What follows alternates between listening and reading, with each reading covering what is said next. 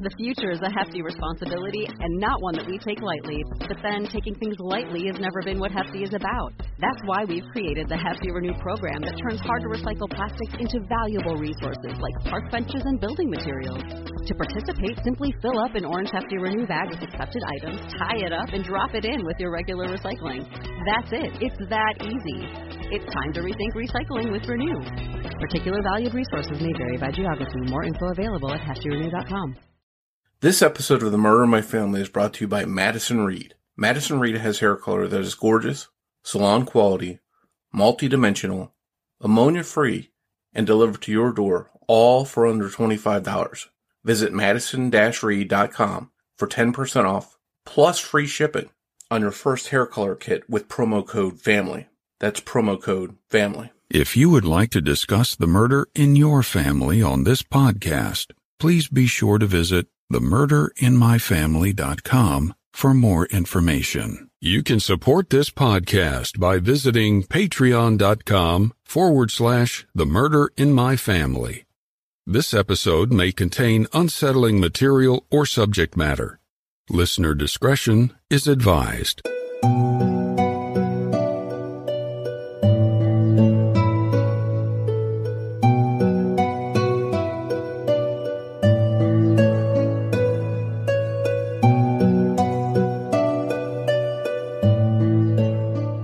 Thank you for joining me for this episode of The Murder in My Family. Please allow me a moment to share some important information before we get started. If you find that you enjoy this podcast, please take a moment to rate and review it wherever you listen to podcasts so that the show can continue to grow and reach new listeners. To learn more about the show or the cases we discuss, please visit themurderinmyfamily.com. You can also find us on Twitter with the handle at murderinmyfam or by searching for the Murder My Family podcast on Facebook. If you'd like to support the show via a Patreon donation, it's always appreciated, and you can do so by visiting patreon.com forward slash the murder my family. If you prefer to, you can also support the show through a PayPal donation by visiting paypal.me forward slash the murder my family. In each episode, I give shout outs to any new supporters. In this episode, I'd like to thank Daniela and my friends Jen and Lindsay at the Corpus Delicti podcast. And thank you to all of the supporters that generously donate and keep the podcast going and improving. One last item. I'd like to invite you to check out and subscribe to my YouTube channel, in which I talk about all kinds of true crime topics and projects that I'm working on. Just go to YouTube and search for True Crime Guy, and you'll find my channel. I plan to create new and fresh videos for the channel, as well as have interactive chats from time to time so I hope you'll consider checking it out. Thank you, and now on with the show. Losing a sibling to a senseless murder would be hard for anyone, and we've discussed several cases involving the murders of siblings on this podcast. But imagine if that sibling is your identical twin sister, your best friend, someone that was literally part of you. In 1996, Jody LeCornu was murdered in Baltimore, Maryland in a shocking and very public act of violence. Jody's senseless murder was devastating for her sister Jenny, who's been searching for the truth ever since. Almost 23 years later, both Jenny and police still don't have answers. In the early morning hours of March 2, 1996, 23 year old Joanne LeCornu, or Jody as she was known to family and friends, walked out of the Mount Washington Tavern in Baltimore, Maryland after last call. The Towson College student had spent the night drinking after a bad argument with her boyfriend hours before. One of the bar employees asked Jody for a ride home. Although it was beginning to snow, Jody, who wasn't fond of driving her Honda Civic in bad weather, agreed to take the employee to his home in the Roland Park section of Baltimore. After dropping off the bar employee, Jody stopped at a liquor store and purchased a six pack of beer. Likely not wanting to return home to another argument, Jody instead decided to drive to a parking lot in the back of what is now known as the Drumcastle Shopping Center, located at 6401 York Road in the Towson section of Baltimore, just around the corner from Jody's home, and about three miles away from the Mount Washington Tavern, where she had spent time earlier. Jody pulled into the parking lot sometime around 3 a.m. She sat in her car intending to drink her beer, likely wrestling with a lot of mixed emotions and personal demons. Jody had a long history of alcohol and drug abuse, dating back to her childhood. Despite overcoming drug use, Jody was still wrestling with alcohol abuse, and things like an argument with her boyfriend might have sent her to search for a drink. Jody's need to go off and have a private drink in a secluded spot in the early morning hours of that March day must have been quite strong because Jody was uneasy about the city of Baltimore after dark. The high rate of violent crime left Jody uneasy and untrusting of strangers. Jody usually tried to avoid putting herself in situations that might expose her to danger. It wasn't like her to sit in a deserted Baltimore parking lot, all alone in the dark. As Jody sat drinking her beer, she made a couple calls from her cell phone. One was to the Mount Washington Tavern, the other call was to the boyfriend of a woman that lived with Jody and Jody's boyfriend. It's not known why Jody made these calls, or what she said, but she did reach her roommate's boyfriend, and they talked for a few minutes. While Jody sat parked in the deserted and lonely parking lot, a car pulled into the lot, its headlights shining on Jody's car. The new arrival to the parking lot, a white BMW, pulled close to Jody's Honda. It's anybody's guess what, if any, kind of conversation Jody had with the driver of the BMW, or if she knew him at all. And it's also not clear how long the two drivers were there in the parking lot together. What is clear is that at 3:40 a.m., Workers inside a giant supermarket, as well as a person delivering supplies to a Boston market, both across the street from where Jody was parked, heard a gunshot. When they looked out into the darkness to see what was going on, they saw Jody's white Civic drive across the street and into the giant parking lot where it coasted to a stop. It was followed closely by a white BMW. The eyewitnesses watched as a man got out of the BMW and walked up to Jody's car and reached in. It seemed as if he had put the car in the park. He then appeared to grab something out of the Civic before walking away and getting back into the BMW. The white car pulled out of the parking lot, heading south on York Road, and turned east onto Walker Avenue before vanishing from sight. The eyewitnesses immediately called police, and the call was received at 3:41 a.m. Police arrived on the scene moments later, but it was too late. Jody LeCornu was dead behind the wheel of her car. Investigators determined that her killer had shot her once through the rear window of her Civic. The bullet, shot from a 38 caliber handgun, passed through the seat and into Jody's back. She somehow managed to drive her car across the street trying to flee before passing out in the giant parking lot where the car came to rest. Police questioned the eyewitnesses, who described the shooter as being black, in his mid 20s or early 30s, between 5 foot 10 and 6 foot 1, and weighing between 200 and 220 pounds. He was wearing a fatigued military style jacket, but none of the witnesses was able to get the license plate number of his car.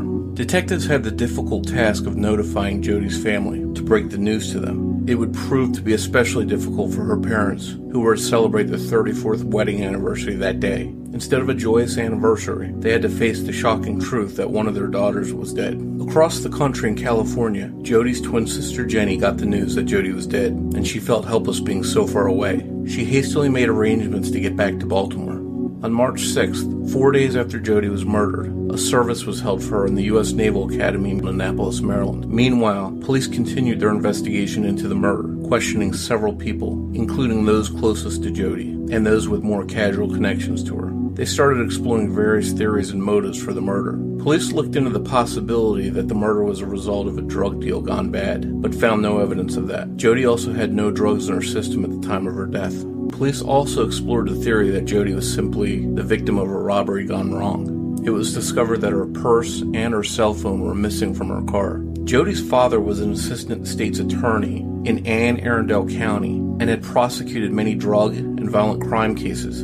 So police even looked into the possibility that Jody's murder was revenge against her father, but there was no evidence pointing to that either. Months went by with no arrest. Almost six months after the murder, in August of 1996, Jody's parents were still grief stricken and trying to figure out how to cope with Jody's unsolved murder. They placed a memorial in an Annapolis newspaper to try and express what they were feeling in words. The memorial read, Several months have passed since we lost our 23 year old daughter, Joanne Elizabeth Jody. When she was on the threshold of college graduation and marriage to her fiance of five years, her promising life was cut short by an unspeakably savage act. On March 2nd, in Towson, she was shot in the back from the rear of her car while seated at the wheel, alone and defenseless. The assailant, still unidentified, then took her purse and car phone and fled into the night. It is our earnest hope that this odious creature eventually will be apprehended and removed from society. In the meantime, we are coping with Jody's tragic death the best we can.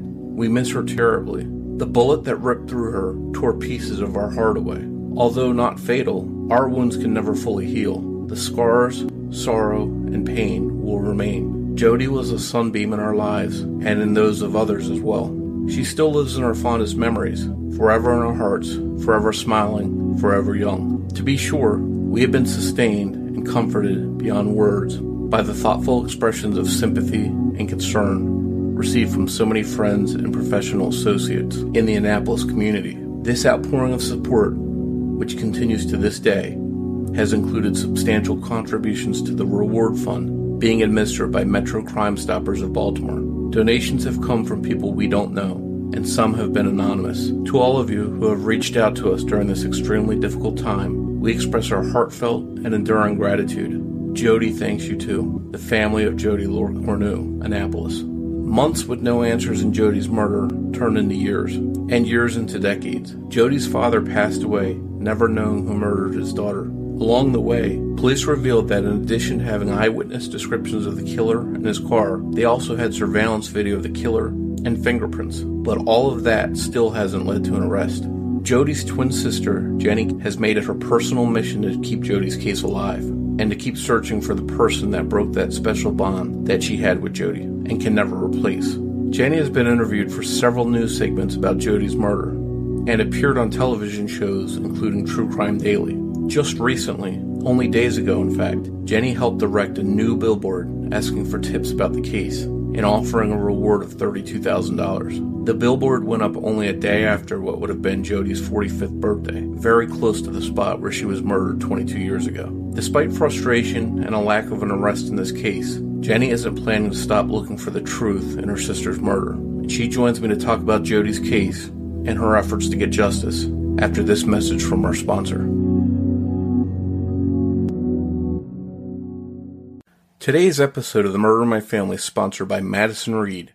For decades, women have had only two options when it came to coloring their hair outdated at home hair color or the time and expense of a salon. The future of at home hair color is here with Madison Reed. Gorgeous, salon quality hair color delivered to your door on your schedule, all for under $25. Madison Reed is reinventing hair color with the convenience and affordability of at home hair color and an ammonia free formula made with ingredients that you can feel good about.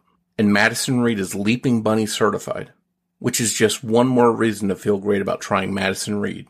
One box contains everything you need to color with confidence, including barrier cream, a protective cap, two pairs of gloves, and a cleansing wipe.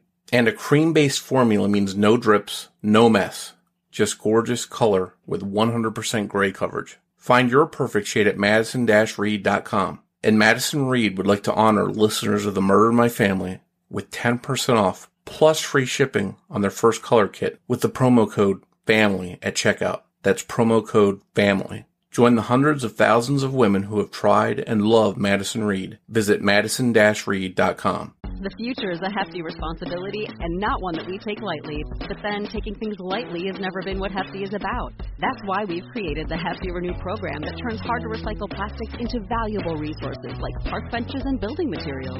To participate, simply fill up an orange Hefty Renew bag with accepted items, tie it up, and drop it in with your regular recycling. That's it. It's that easy.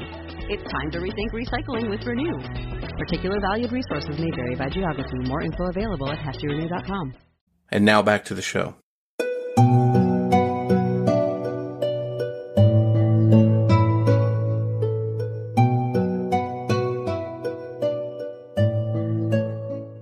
Hi, Jenny, and thanks for coming on to discuss Jody's case with us today.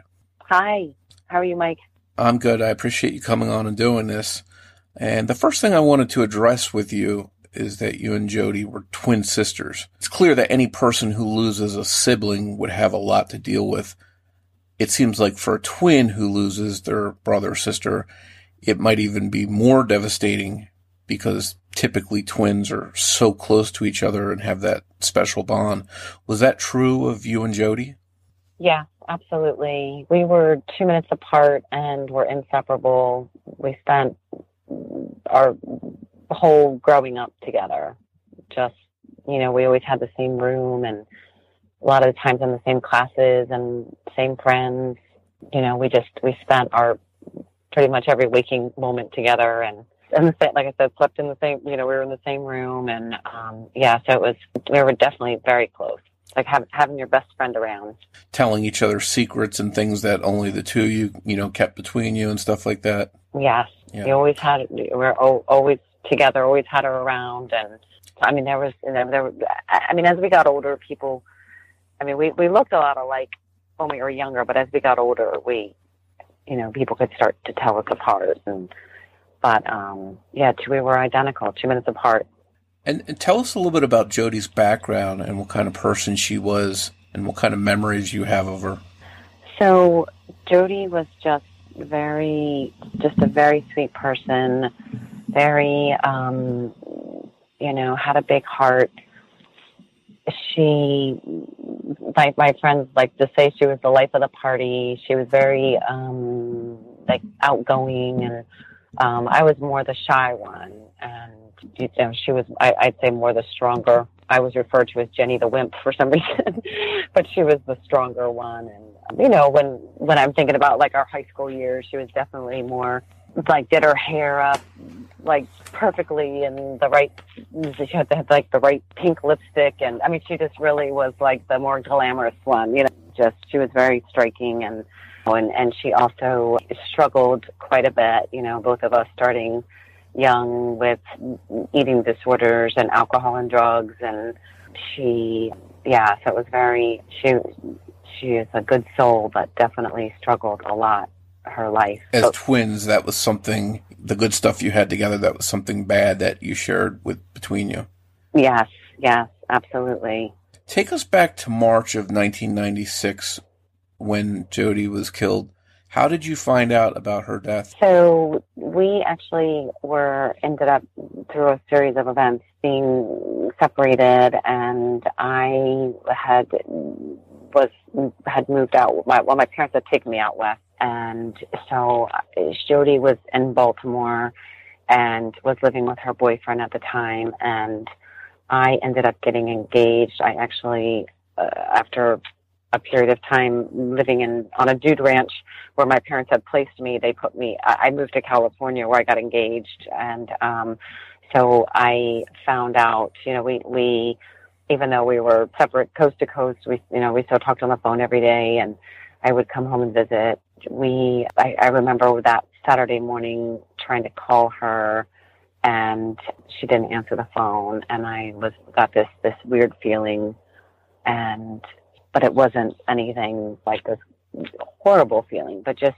a weird feeling. So it was shortly after that that my fiance uh, came flying into the door and said, "Jody's dead," and I just immediately, I mean, just went numb in shock, and you just, I didn't know how to, you just don't know how to handle something like that. You know what I mean? It's like uh, from that moment on, I was just in like I, I say almost like a robot, like just or just going through like the motions, and I mean everything was like so much of a blur.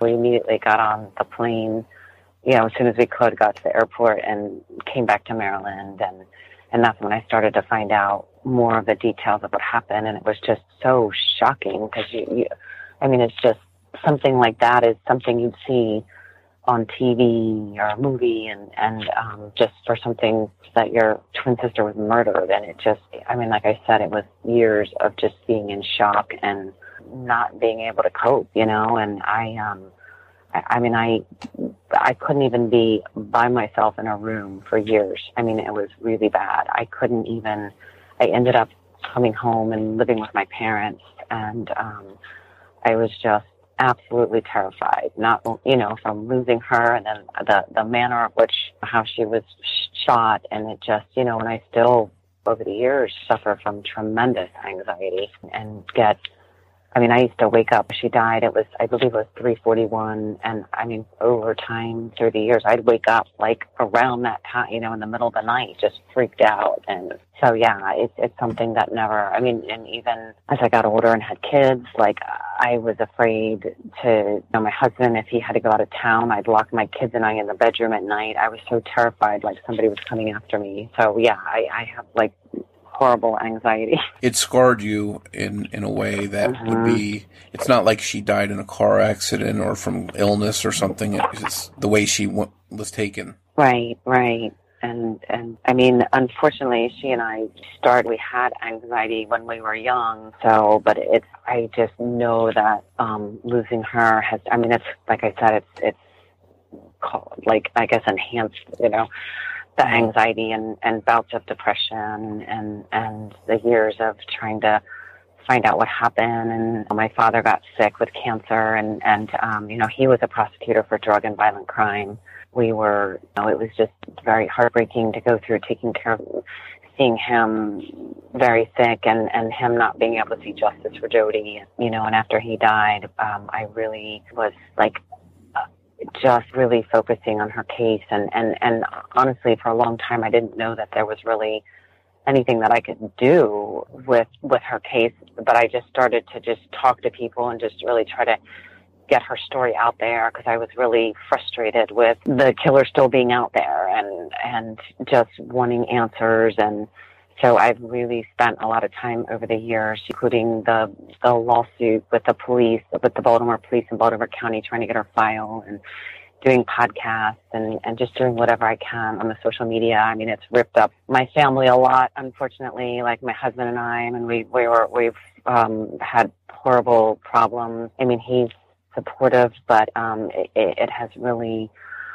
just come between he and I and and and, and me being a mother. I have three kids, and um, I, I I mean even it's been over twenty years, but like this last anniversary, I sunk into like a really huge depression, and um, I I honestly didn't know that I was going to come out of it. It was really bad.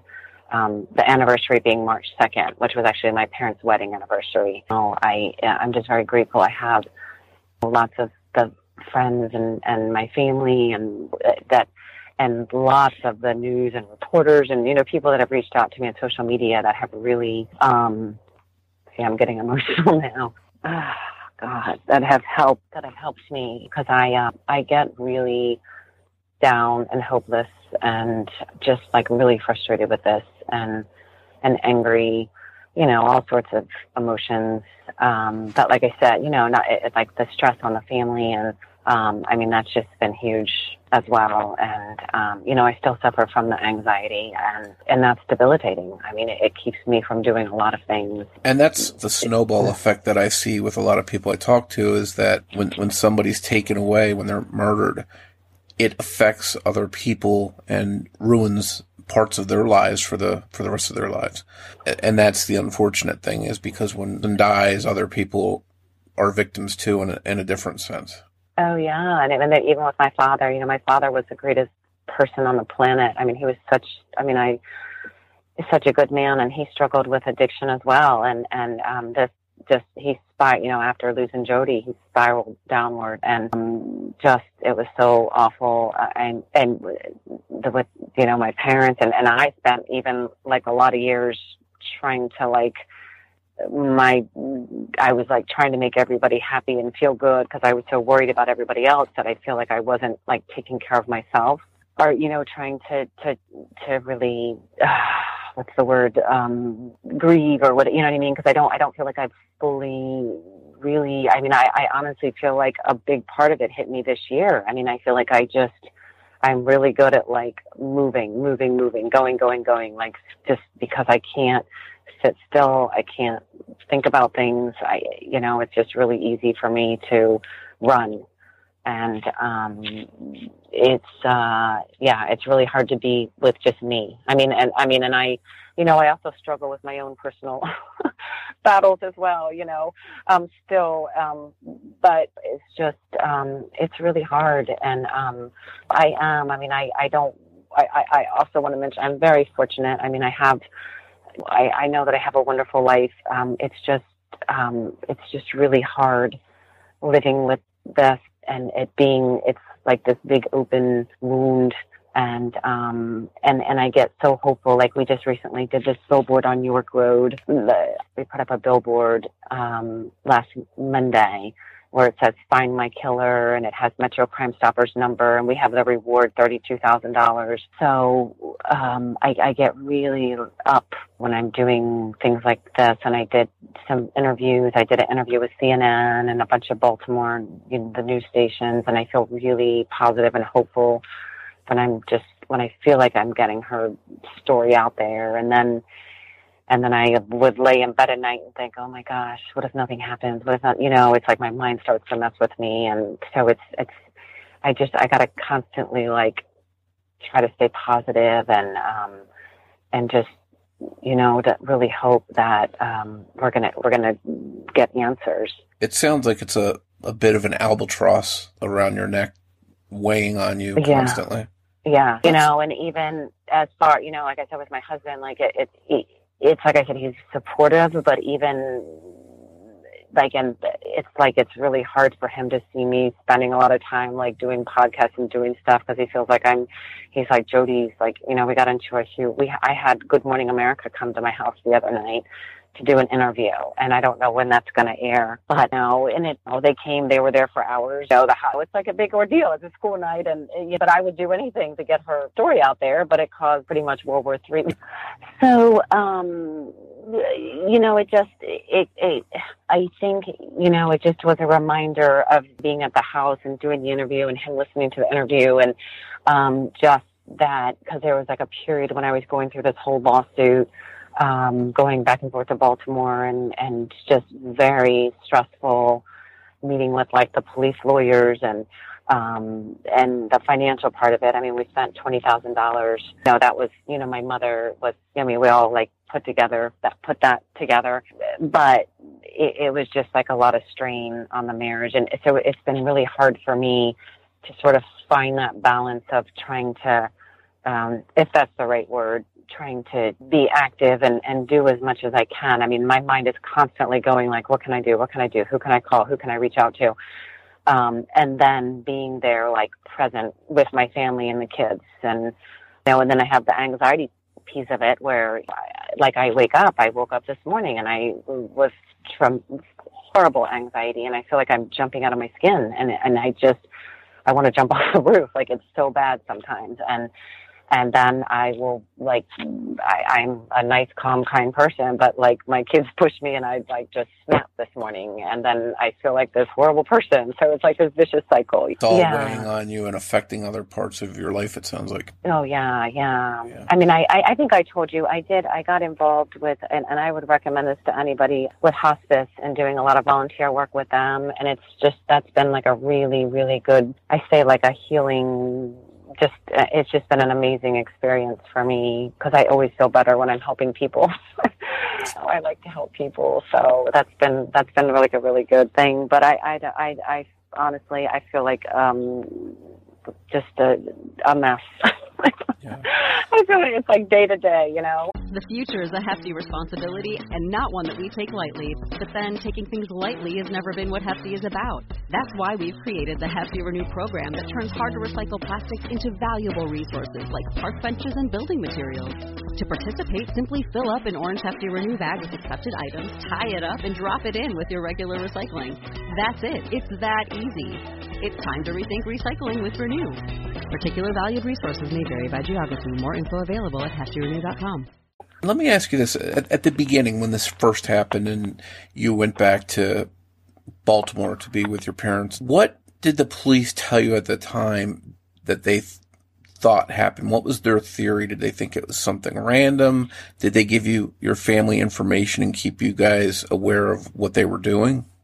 You know, I uh, honestly, I, I, I think back then they were saying that maybe it was a robbery. That you know, with my dad being a prosecutor, I think we were lucky. He was in another county, but uh, you know, he said he prosecuted drug and violent crime.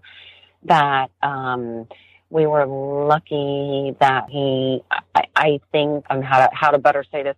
Maybe because he was not one of them, but you know, sort of part of part of the. be they sort of um, uh, stayed contact um, with him uh, maybe a little bit more but like i mean by like but i was just not even anywhere i mean i literally was just not even involved in like that aspect of it. Like I was just just like trying to get through each day and I was like engaged at the time and and I that like broke off like you know talking about like relationships and and um like I said I couldn't even be by myself. Like I was just I I, I honestly I don't even remember like a lot of those days. Um i mean i mean this is embarrassing but you know like my parents had their own bedrooms which um and i had to sleep with my mother. I mean and i was like i couldn't even i was never by myself. I was i was like that like traumatized. And um i mean for the longest time. So yeah so it wasn't know and and um so we and my dad pretty much had like the highest respect for the police and and everybody. So he he absolutely just felt like that they were doing everything they could, and um, now I think he just sort of he wouldn't be one to um, be hounding them. You know, he was a very, which is hard to believe because I was always the shy wimp one, but I just got, you know, I just got like this backbone, and I was like, I'm done, I'm done, and um, I'm trying to be patient, and uh, I just feel like there's a lot to her case you know, with the description of the suspect and the vehicle and the fingerprints, and I, I just feel like there. I don't know. It's just it's just mind-boggling to me, and I, I not that I'm trying to put anybody down or anything, but this just seems sort of like a, a case that in my opinion, not just because, I mean, yeah, because it's my twin, that should have been solved. I mean, it just, you know, I mean, after all these years and learning stuff and talking to people and it's just, it's, it's really hard, you know, and, and I, you know, as time goes on, it's like all these years, you know, it, it gets, I mean, definitely I get hopeful when you hear of like a case after 20 something years being resolved, but, you know, it, I don't know. And then people are constantly sending me stuff about this, like genealogy. I don't even understand it, like genealogy stuff, because what I'm told there was no DNA. And that's what's frustrating in this case is, is it lacks maybe some of the evidence that other crimes that are being solved do have. Her circumstances of, of her murder are, are kind of odd. You know her better than anybody else would have known her. Was she the kind of person that would go sit in the a dark parking lot by herself at 3 a.m. No. in the morning? No, not at all. I mean, she was terrified of everything. And I mean, even though she drank and she struggled with the drinking and she was trying to, and she would put together times of being sober. Um, you know, that was alcohol was her drug of choice and she sort of drank to, which is not the answer to her habit of drinking to like calm her nerves. Um, but uh, the alcohol just makes everything worse, you know. And and like I said, she tr- she had tried to get sober and terribly, and it was just heartbreaking to see. And and um, unfortunately, she could hold a lot of, you know, she could drink a lot. Um, so she, when she was drinking, it was like she was drinking on a daily basis. So it was I mean, just for this night, I mean, for her to just go, I mean, her boyfriend told her not to come home, but uh, just for her to go sit there for her to uh, be driving late at night. And they, you know, they'd asked her to drive this employee home who couldn't drive. And um, she, I mean, as like she would help anybody, but it, late at night, uh, the, uh, there's there's some reason why she did that. I don't know why she did that. Um, she wouldn't have driven in the snow. I mean, I mean, she just and she would she would tell us. She told my family she was afraid she was going to get shot in Baltimore, right? You know, right where she was. I mean, she was two minutes from her house. So um that that's not in the county. I mean, she was she died on the it was like this county city line. So if you can say this, like it wasn't a bad area, stuff like that didn't happen there. It was. And so, in your opinion, even if she was drinking, you don't think she would have let down her guard and went there to sit there in the dark that just wasn't like her to do something like that. No. I mean, I'm thinking, why didn't she just go if she truly didn't think she, first of all, I, I don't know why she did. I mean, she had friends, like why she didn't make a plan to go stay with somebody. Um, but why wouldn't she have gone to sit in front of her house or something? You know, and if her boyfriend didn't want her to come home, why go sit in a parking lot um, I don't know. Yeah, I mean, I mean, the, then I go back. I'm like, well, maybe she felt comfortable because she was close to her house to sit there. But I just, I, I don't see her doing any of that. Yeah, and I think that's what's so frustrating in this case is it's it seems like on one hand, it, she's not the kind of person that would go out there and sit there in that position where somebody could come along and do that. But then that happens and you start to wonder, ask yourself questions. Is it random? Did somebody plan on meeting her there? And then you're left with all these questions and no answers. Right. And then I, like I said, then I go back to the thing about like her work. Then I think I never thought about this, like her job, because I didn't know much about this place. She was at this bank. I'm like, was there something going on her work that I didn't know about? You know, she had been over, I don't know how many months she had been in two different detoxes. Did she meet somebody? Like, I mean, I, I for sure there was people that I didn't know maybe that she knew. Do you see what I'm saying? Like uh, just that it, that endless questions. It sounds right, like right. endless possibilities, and and that's for me when I hear about these kinds of cases. That's what's frustrating is that there's no clear picture. So I can only imagine for you wrestling with all these different theories and ideas and possibilities can only be really tough. Yeah, it's like you you start to go down one. I mean, like I said, they started off early on, you know, with my dad because he prosecuted drug and violent crime. Did it have something to do with that? And they quickly ruled that out. You know, was it a drug theory? Was it a a random, you know, just a random, a random cr- crime. You know, just the way that it happened was so bizarre. You know, like we talked about earlier, him shooting her, following her with people around. I mean, and then her window was rolled down, you know, the phone calls. So there's just so many different scenarios and you start to go down it. And, and, you know, I mean, I go through it in my head all the time. And like I said, I'm constantly, my next thing is, I mean, I, I I'm honestly. I'm when I told you my mind's constantly going, I'm like, I think I'm going to have to become a police officer or private investigator, because I'm like, I, I mean, that's just how I'm. I, I go through my head. Like I've got to. Uh, I'm, I'm constantly trying to figure out how I can solve her case. Well, all these years later, you're still working hard on it. I know you've been on different TV shows and podcasts and done interviews, and it, it seems like you're doing everything you can for your sister. So I think she'd be very proud of you and, and happy that you've done this. I, I know you took the, you mentioned suing the police department to try and get access to her files. So you've, you've gone above and beyond what most people could, could do or, you know, would do. So I think she, she'd definitely be happy about that. Mm, well, I appreciate that. I mean, it's just, uh, it's very hard. yeah, and I, I can, I can, you know, I know your your father passed away, but I can imagine it's still tough on your mom as well, having to all these years still not have answers uh, either. Right. Oh, yes. I mean, she's been through so much, Roland. Well, I, I hope that you your family does get the answers that you've been waiting for for so long. And is there? Do you have any websites or Facebook pages or anything where people can go check out or learn more about her case or provide information oh, if they have it? So yeah, well there is. Um, so we have this. Um, I mean, there's a lot of there's a Justice for Jody. I don't know. It's like it's a website that um, we've been. We're actually I have a friend of mine that's put together. That's amazing. Um, that's actually on the billboard. So it's just Justice and then the number four Jody. Um, we have the Justice for Jody page on Facebook you know, I do, I put stuff on Twitter and then my own Facebook page. I mean, and any other suggestions of ways that I could get her, you know, information out there at Carrieri, C A R R I E R I underscore. Is that right? The little yeah. Jenny, Jenny, J E N N Y.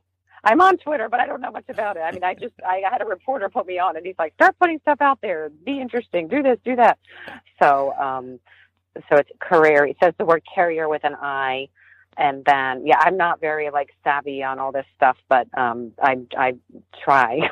it's definitely a good way to spread the word. You know, oh yeah, a little bit more and have people learn more about it. And is there is there a phone number where people can call if they have information, like a police tip line or anything like that? Oh yeah, so there's the Metro Crime Stoppers.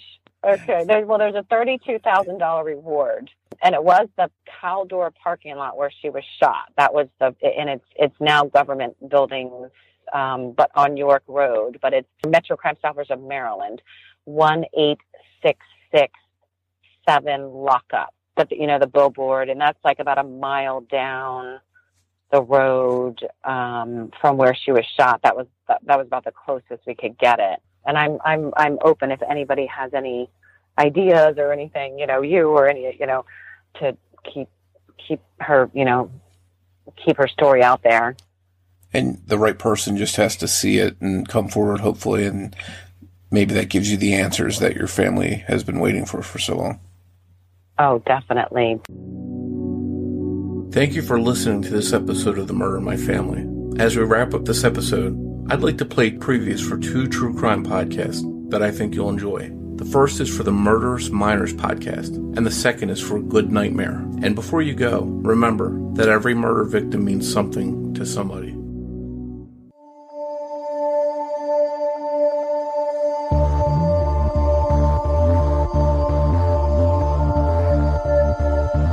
The simple truth is that children kill. Kids have murdered their best friends, teachers, grandmas, and even their own babies. Children have killed alone and in groups, with other kids and sometimes with adults too. Who can even begin to speculate as to how people can justify resorting to murder? Not us. This show focuses on the facts, details, and circumstances which give rise to murderous minors, killer kids.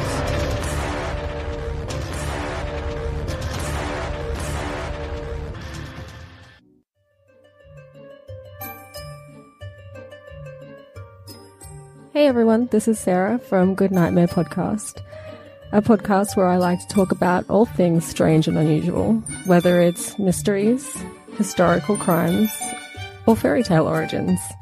I hope you'll come along for the ride and join me as we delve into some spooky tales. Happy listening.